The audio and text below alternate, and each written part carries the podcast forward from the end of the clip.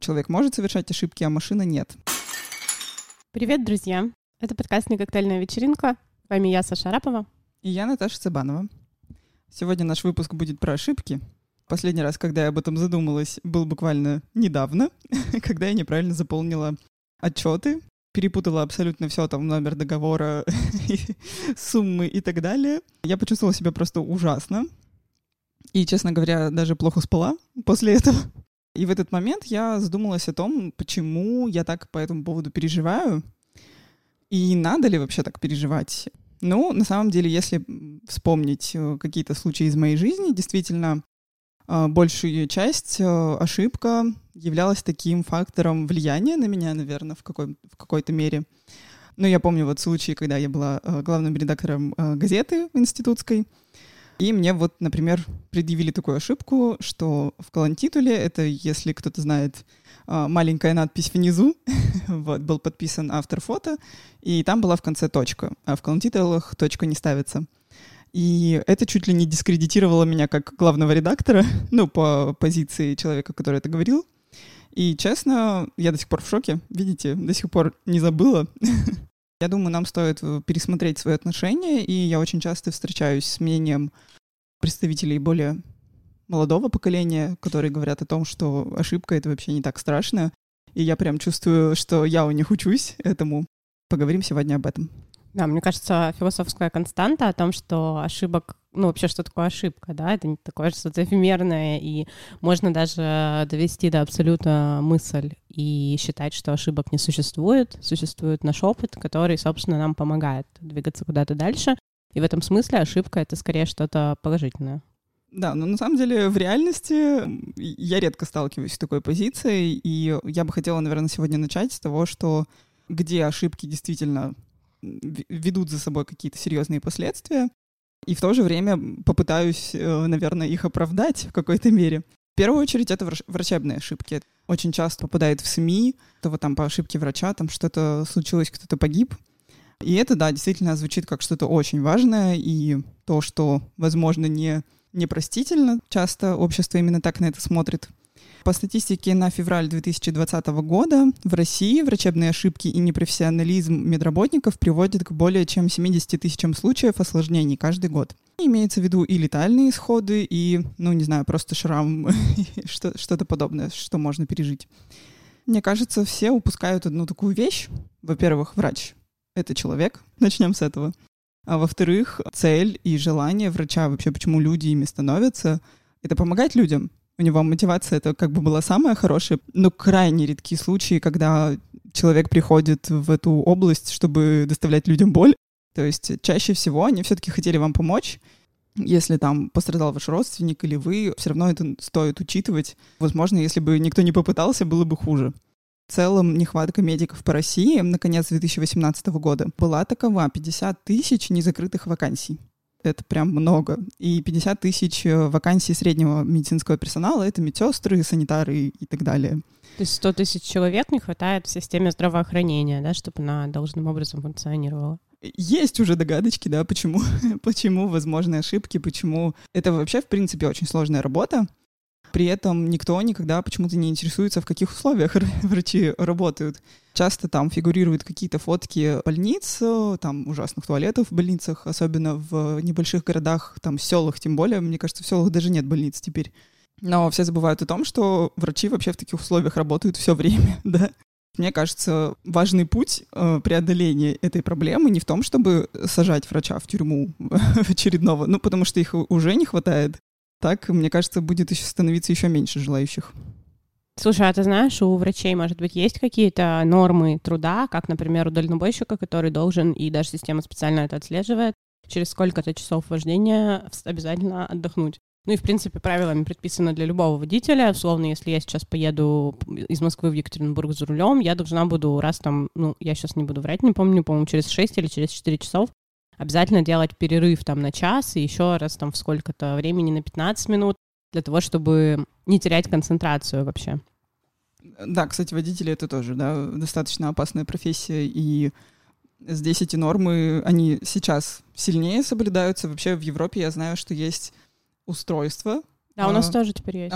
Тоже теперь есть, да? Да, все именно грузовые машины должны быть подключены к этой системе. Естественно, это все государственное. И тут всегда эта палка о двух концах. Чаще всего не сам дальнобойщик, да, не сам водитель виноват в каких-то проблемах, а у него есть там срок, за который он должен довести этот товар, потому что компании выгоднее, чтобы он ездил быстрее и делал больше, доставлял больше грузов за период времени, и здесь столкновение интересов коммерческих твоего работодателя, да, и как бы закона и логики безопасности. Мне кажется, что здесь просто важно проставлять приоритеты правильно, да, и создавать условия на уровне государства правильные для одних и для других, и для того бизнеса, который занимается там логистикой и перевозками, да, чтобы они могли себе позволить работать в том режиме, в котором того требует безопасность, и для медучреждений, и так в любой совершенно институции.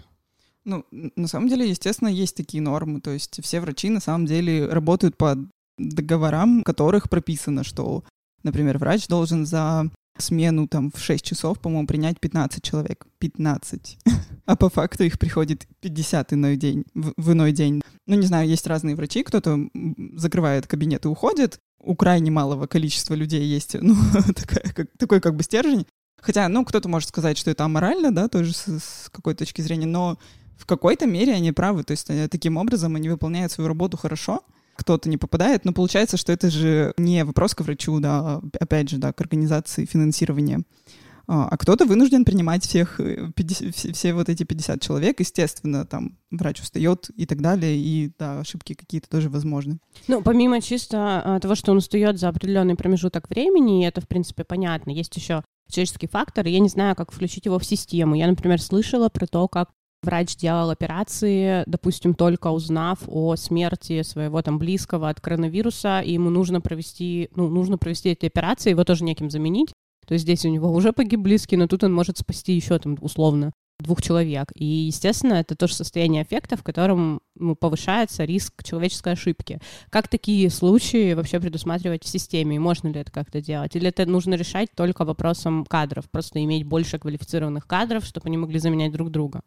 Да, конечно, безусловно. Я не знаю вообще, как в Москве. На самом деле, когда я там жила, я тоже не заметила особого блеска поликлиник местных. Ну, просто я ходила в районную поликлинику, и там было все настолько же убого, как у нас, ну, честно. Ну, хотя местами у нас даже не убого. Почти, наверное, никакая больница в России не укомплектована полностью. Вот приходится о таком говорить. Поговорим про диспетчеров. Это тоже достаточно, праве диспетчеров, это тоже достаточно рискованная такая работа. Здесь статистика намного меньше, то есть там на 10 тысяч рейсов, например, 1 нарушение интервала или 4-5 опасных сближений. Это когда расстояние между самолетами меньше вдвое, чем нужно. Но на самом деле здесь тоже есть проблемы, как ни странно, хотя, казалось бы, авиаотрасль, она достаточно богатая. Но, тем не менее... Например, авиадиспетчер, который работает в Москве, рассказывал о том, что, опять же, вот эти вот конфликты интересов, да, капиталистических интересов безопасности. Авиакомпании сейчас выбирают воздушную гавань, ту, которая им по деньгам, например, выгоднее, не по сторонам света, по которым они летают. И часто там у одной компании это очень разные, да, направления. Просто представить на определенной высоте воздух над Москвой, да, там же, наверное, просто такой рой, такие пробки, как, не знаю, как на дорогах, наверное, потому что самолеты регулярно пересекаются, и это прям большая проблема, потому что они же должны быть разведены там по времени, капитализм сводит все к тому, что как можно больше вылетов, это выгоднее, но как бы небо не резиновое, да, говорит авиадиспетчер, и там все равно может быть только 40 вылетов в час. Ну, как бы больше невозможно сделать. То на самом деле цена ошибки может быть высокой, но это относится к крайне ограниченному кругу профессий и компетенций. Более того, мне кажется, во многих из них уже постепенно происходит роботизация, даже в хирургии. То есть мне, например, недавно мама рассказывала, что есть уже робот-хирург, который может зашивать. Но он, правда, по-моему, еще пока не делает реальных операций, но, в общем, такой робот есть. И в этом смысле вообще все очень круто. На мой взгляд, это повод задуматься над тем, что, возможно, ошибка — это вообще то, что нам абсолютно точно свойственно, и то, что отличает нас от машин. В общем, нужно к ней как-то более терпимо относиться. Есть еще одна сфера, где ошибка может стоить очень много для конкретных людей. Это право и судебная система в целом. И здесь мне кажется, что вообще я убеждена совершенно, что должно просто действовать правило, что лучше отпустить виновного, чем посадить невиновного. В том, что это вправе так, это совершенно точно. И такой моральный аспект, да, работы адвокатов, которых часто спрашивают, ну, в моей голове их часто спрашивают, морально, ну, не стыдно ли им, нет у них угрызений совести по поводу защиты каких-то совсем, ну, очевидных, да, преступников. Здесь, мне кажется, что как раз у любого человека должно быть право на качественную защиту. Не зря, в общем-то, оно придумано, именно потому что это просто гарантирует нам более тщательное разбирательство, как бы более прозрачный судебный процесс. Опять же, для того, чтобы избежать, в том числе для того, чтобы избежать каких-то человеческих ошибок, потому что загубленная там жизнь, да, она, мне кажется, дороже, чем, ну, любой не ответивший за свои действия вообще человек. Мы не имеем в виду, когда откровенно врут и отмазывают какого-то человека от преступления. Это, ну да, это как, не тот случай вообще. Как адвокат Ефремова, например, поступает, там скоро НЛО уже какие-нибудь они обвинят в этом, ну, серьезно, не смешно, вот. Колоссальная проблема в нашем государстве и в соседнем, в Белоруссии. Я считаю, что нет вообще такого преступления, да, можете там со мной спорить, что есть там преступления против детей, но тем не менее, пока... Да даже когда вина человека доказана, ничто не дает нам права обращаться с ним как с животным. Человек, он всегда должен оставаться человеком, и система, на самом деле, беря на вооружение такие силовые методы, да, там насилие, пытки и так далее, она показывает свою порочность и то, что не то, что на ее стороне правда, а на ее стороне сила. Мы это делаем просто потому, что можем. Да, они легитимизируют, по сути, насилие, то есть ровно то, с чем они борются, они сами порождают. И это получается какой-то, да, совершенно замкнутый круг. Мы говорим о том, что ошибки нужно принимать. Мы сами должны быть готовы к этому. Буквально недавно мы с Сашей сходили в кафе и как раз обсуждали эту тему, и просто наш официант совершал ошибку за ошибкой, как будто бы проверяя нас на последовательность. Если рассказать пример из жизни, у меня была коллега, которая планомерно следила за моими ошибками, за тем, что я когда-то что-то не так делала, по сути, копала под меня. Больше всего это доставляло неудобства моей начальнице, которой она на меня жаловалась, потому что начальница была нормально ко мне настроена и все прекрасно как бы понимала, что, ну, человеческий фактор и все такое, и это было не настолько ужасно, как это все презентовалось. И в какой-то момент, когда я решила перейти в другую компанию, на другую должность, она даже меня спросила, эта коллега, не из-за ее ли замечаний я уволилась. И, честно говоря, в этот момент я просто была в шоке из-за того, насколько она считала... насколько она большую важность этому придавала, и себе, главное, в этой всей истории.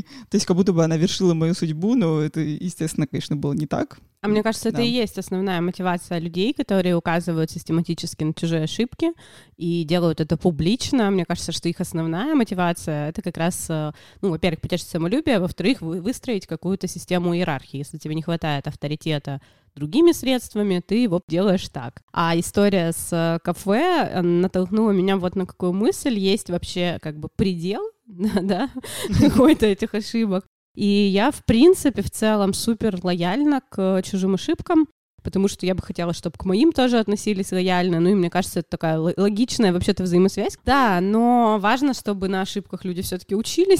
А в этом конкретном кафе на протяжении там уже полугода, каждый раз, когда я туда прихожу, что-то происходит не так, и, возможно, это не та же самая конкретная официантка, но просто я же тоже человек со своими какими-то эмоциями, и мне уже все сложнее и сложнее им это прощать, и, возможно, я просто перестану туда ходить в какой-то момент, и все. К слову о том, что мне сложно прощать, недавно я купила книгу о моем любимом режиссере Осси Андерсене. Это такой комикс, очень-очень красиво оформленный, с потрясающими рисунками и с очень небольшим количеством текста. Я сейчас себя сразу же оправдываю, походу. Мы говорили, кстати, в выпуске про язык об этом. Вот это тот самый комикс. Да-да-да. И в этом крайне небольшом количестве текста было очень много ошибок. Ну, там, орфографических, просто опечаток. Просто видно, что какая-то небрежность, неаккуратность была в оформлении. И мне мой знакомый сказал, что он бы вообще на это не обратил внимания, но в том смысле, что для него это вообще не страшно. Ну, подумаешь, блин, все ошибаются. Да, это крайне мудрая позиция, но, видимо, как человек, который работает с языком и который как бы был научен тому, чтобы ошибки видеть, мне вообще это крайне сложно прощать. Хотя в целом, ну, мне кажется, да, это действительно мудро, потому что бывают вообще такие очень странные случаи, когда я, например, работаю в пабликах в SMM, когда совершается какая-то ошибка, совсем небольшая там опечатка в посте, люди начинают писать, как вы могли настолько низко уронить свой авторитет, просто отписка или что-нибудь в этом духе. Я думаю, ну, ребят, ну вы что, серьезно? Нужно понимать, что ты, опять же, часть какого-то сообщества. Не нужно делать того, о чем ты потом пожалеешь, мне кажется. То есть обвинять кого-то очень сильно. Насчет разницы между компьютером, роботом и людьми. Есть работа современного художника Ивана Петраковича, экземпляр номер 1.9. Это видеофиксация багов в системе уличной подсветки, уличного освещения. Вот эти вот там гличи, блики, да, когда они происходят. То есть они же не связаны с тем, что, например, лампочка перегорела. Это, по сути, ну, необъяснимые явления, и художник их трактует как просыпающийся искусственный разум, просыпающаяся воля машины. В такой системе получается, что ошибка — это волеизъявление и то, что свойственно больше разуму и человеку, как носителю разума. Потому что человек может совершать ошибки, а машина нет. Вообще это супер логичная же история, потому что если все действуют по инструкции в рамках системы, то не видать, в общем, нам прогресса никакого. И любой прогресс получается из отступления от нормы, от какого-то правила. В этом смысле легко вообще вериться во все легенды про изобретения, которые получились по ошибке. И самое, наверное, важное — это пенициллин, который позволил сделать огромный скачок в медицине, который изобрели случайно, просто обнаружив, что грипп там справляется с определенными микробами и бактериями. И так, собственно, появился пенициллин, без которого сложно сейчас представить вообще нашу жизнь, историю. И таких примеров много. Это и суперклей, это и кардиостимулятор. Ну, в общем, какое-то огромное количество совсем разных изобретений, вплоть до Кока-Колы, между прочим. Люди, значит, хотели придумать лекарство от мигрени, от головной боли, и они смешали, в общем, что-то, листья коки и, по-моему, плоды колы, или не плоды, что у нее. И случайно эту смесь смешали еще с содовой. И получился напиток, который, в принципе, им понравился, хотя такого не должно было случиться. Даже если это просто красивая легенда, это классно иллюстрирует то, что, в общем-то, ошибка часто служит двигателем прогресса. Да, кстати, снова пример из искусства, просто офигительный, мне он очень нравится. Обязательно на это посмотрите. Это называется «Пушистый Иисус». Вам сразу выпадет статья в Википедии. Это очень нашумевшая история про то, как одна испанка, пожилая, Сесилия Химинес, простите, она восстановила фреску в храме Милосердия в городе Борха. То есть это малюсенький испанский городочек, в общем-то, можно сказать, загибающийся. И она отреставрировала эту фреску. В итоге получилось очень все плохо. То есть Иисус стал похож на обезьянку, причем мохнатую со всех сторон. Вопреки ожидаемому эффекту, эта история стала вирусной, просто распространилась по всему миру, и теперь туда просто толпами ездят туристы, чтобы на эту плохую реставрацию посмотреть, чтобы ее сфоткать и, в общем, зачекиниться. И мне кажется, это прям очень крутая история в том смысле, что... Кажется, что таких примеров действительно в искусстве, в архитектуре достаточно много. Люди толпами ездят смотреть на Пизанскую башню, кто бы туда поехал, если бы она была прямая. Кстати, да. Как вообще реагировать на свои ошибки? Для меня есть единственный вообще правильный вариант — их признать. Для меня резко падает авторитет того человека, который не умеет их признавать.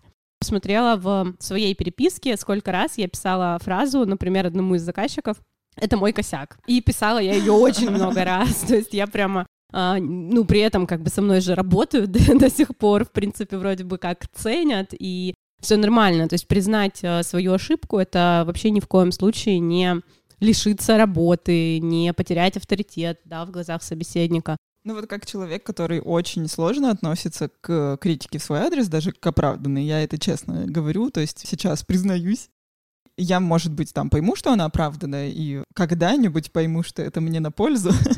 Но в моменте мне крайне сложно справиться с эмоциями и нормально на это отреагировать, потому что вот те истории, которые я рассказала, они прям реально со мной происходили и много раз. То есть когда именно вот этот механизм использовался как давление на меня, как, ну, на личность, на профессионала и так далее, это, в этом не было цели помочь мне или там, ну, просто как бы какой-то общей цели сделать какой-то продукт лучше. Это было, ну, как бы именно против меня направлено. И теперь мне очень сложно отслеживать, как бы, где разница между тем и этим, но между тем я понимаю, что это очень важно. Ну, надо вообще еще, когда ты имеешь дело, да, с ошибкой, всегда понимать сцену и понимать, как лучше поступить в данной ситуации. Потому что я сейчас, например, вспомнила, что был случай, когда я сделала противоположное, совершенно не приняла ответственность за свою ошибку, но это было абсолютно оправданно. И до сих пор я хорошо помню эту ситуацию. Когда я училась на старших курсах, я устраивалась работать в учебный центр, который работал с детьми. В общем, я преподавала русский старшеклассникам. У нас собеседование проходило не в формате собеседования, а в формате открытого урока, который нужно было провести на состав преподавателей, уже как бы действующих в компании. И я написала слово на доске, какое-то любое слово. Например, я не помню, что это было за слово, но, например, это было слово «искусство», в общем, достаточно очевидное. И я как бы дописала до второй буквы «С», отвлеклась на кого-то, повернулась обратно к доске и дописала, не поставив вот вторую «С». Ну, то есть какое-то элементарное слово написала с ошибкой, с грубой ошибкой. Пришла как бы русский преподавать, было вообще не очень. Естественно, значит, когда ту ошибку другой преподаватель среди тех, кто сидел в аудитории, заметил, я, ну, легко, значит, вышла на то, что это была такая игра на внимательность. Проверка. Да, проверка на внимательность, и нужно было обязательно отметить это. Меня туда взяли, скорее всего, не распознали ошибку, либо оценили находчивость. В общем, это было очень странно. Я там благополучно отработала несколько лет. Мои ученики там действительно как-то нормально типа сдавали экзамены. В итоге я оправдала свой такой поступок следующими годами как бы работы и там, ну, реально помощью каким-то детям, да, в подготовке. Вообще, на самом деле, мне кажется, искусство выйти из этой ситуации, прямо оно свидетельствует о сверхпрофессионализме, потому что получается, что ты и в себе настолько уверенный в своем профессионализме, да, что ты как бы не смущаешься, и это, по-моему, здорово. Слушай, ну я работаю уже в коммуникациях, то есть для меня это как бы навык абсолютно обязательный, и я, в принципе, наверное, умею это делать. Я встречала много пиарщиков, для которых это единственно возможный способ коммуникации, и мне кажется, что сейчас, когда мы говорим про то, что в медиа и везде в информпространстве главенствует новая искренность, это совсем неправильный подход ни с коммерческой точки зрения, ни с человеческой, ни с точки зрения отношения к бренду. На мой взгляд, даже сам бренд, как бы коммуницируя от своего имени, должен... Ну, кстати, мне кажется, это уже происходит. Юрий Дудь, который у всех на устах, в общем, еще раз про него упомянул, мне кажется, он прямо очень круто показывает пример, как это можно делать. Он, ну, прям постоянно в своем официальном аккаунте говорит, ну, вот тут я накосячил, он еще поржет над этим, и это прямо супер вообще.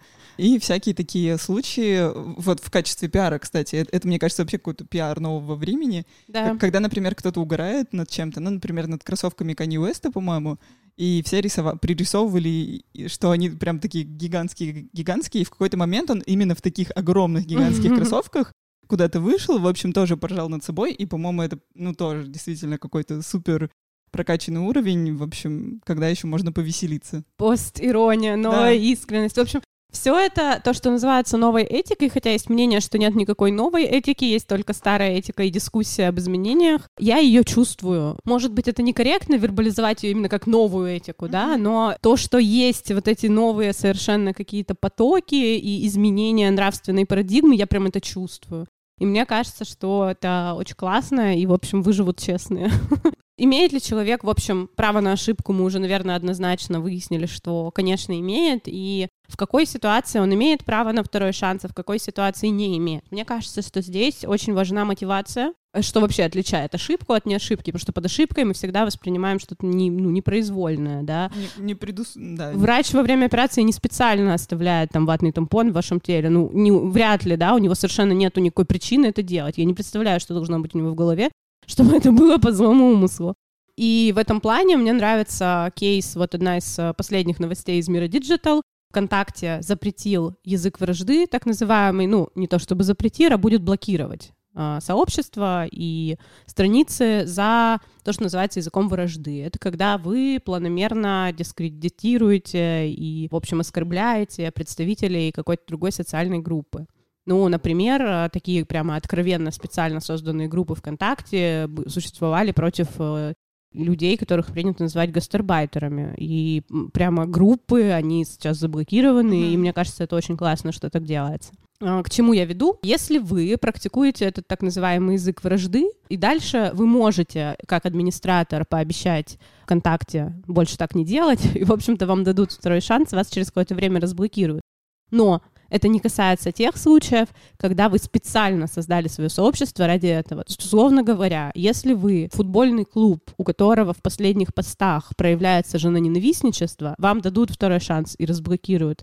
Но если вы организация априори, созданная для того, чтобы разжигать ненависть к женщинам, как, например, мужское государство, да, которое, слава богу, начали блокировать не так давно везде, если вы такое сообщество, то как бы права на реабилитацию у вас нет. Слушай, я вспомнила буквально только что историю с сообществом МДК, достаточно популярным. Я не знаю, существует ли она до сих пор, и до сих пор ли так определяют новостную повестку, потому что я перестала ее особо читать. Но там было очень много историй про историю с Жанной Фриски, например, то есть когда она умерла, и они пошутили на эту тему. И вообще у них очень много, ну, таких как бы такого юмора на грани или даже за гранью. И это крайне сложно тоже определить, где вообще предел такому поведению. Но на самом деле здесь тоже работает история с мотивацией. И, естественно, группа, которая таким образом названа, и это вообще ее концепция, да, про женоненавистничество, естественно, она не может быть восстановлена. Да? А как ты думаешь, в личных отношениях действует такое же правило? Потому что легко говорить про ошибки абстрактного диспетчера, абстрактного врача, про ошибки в тексте вообще нефиг делать, просто, ну, серьезно, что это вообще за ошибка? Но если ошибка повлекла, как бы, повлекла за собой твою какую-то обиду, твой дискомфорт, твою душевную боль, то имеет ли человек право на второй шанс? Как мне кажется, это все хоть и очень индивидуально, но в качестве такого общего шаблона можно иметь в виду ту же самую мотивацию, да? Ну, то есть насколько это было замотивировано у человека. Ну, как, грубо говоря, там, случайная измена в состоянии эффекта в баре — это не то же самое, что жизнь на две семьи. Ну, прямо конечно, мягко говоря, это конечно. Не то же самое. В более тонких вещах, в дружбе, где-то еще, мне кажется, что это правило тоже в принципе работает. Но на самом деле никто не вправе, мне кажется, сказать вам «прости меня, ты что, такая, как это, злопамятная» или еще что-то подобное. То есть вы не можете определять меру прощения, которую человек вам должен отдать. По идее, да, нужно быть. Спасибо, что были с нами. Слушайте нас на всех платформах, где можно слушать подкасты. Ставьте нам, пожалуйста, звездочки в iTunes, пишите комментарии, если вам понравится наш подкаст, это даст нам возможность получить еще больше слушателей и делиться своими идеями с большим количеством людей. Пока. Пока-пока.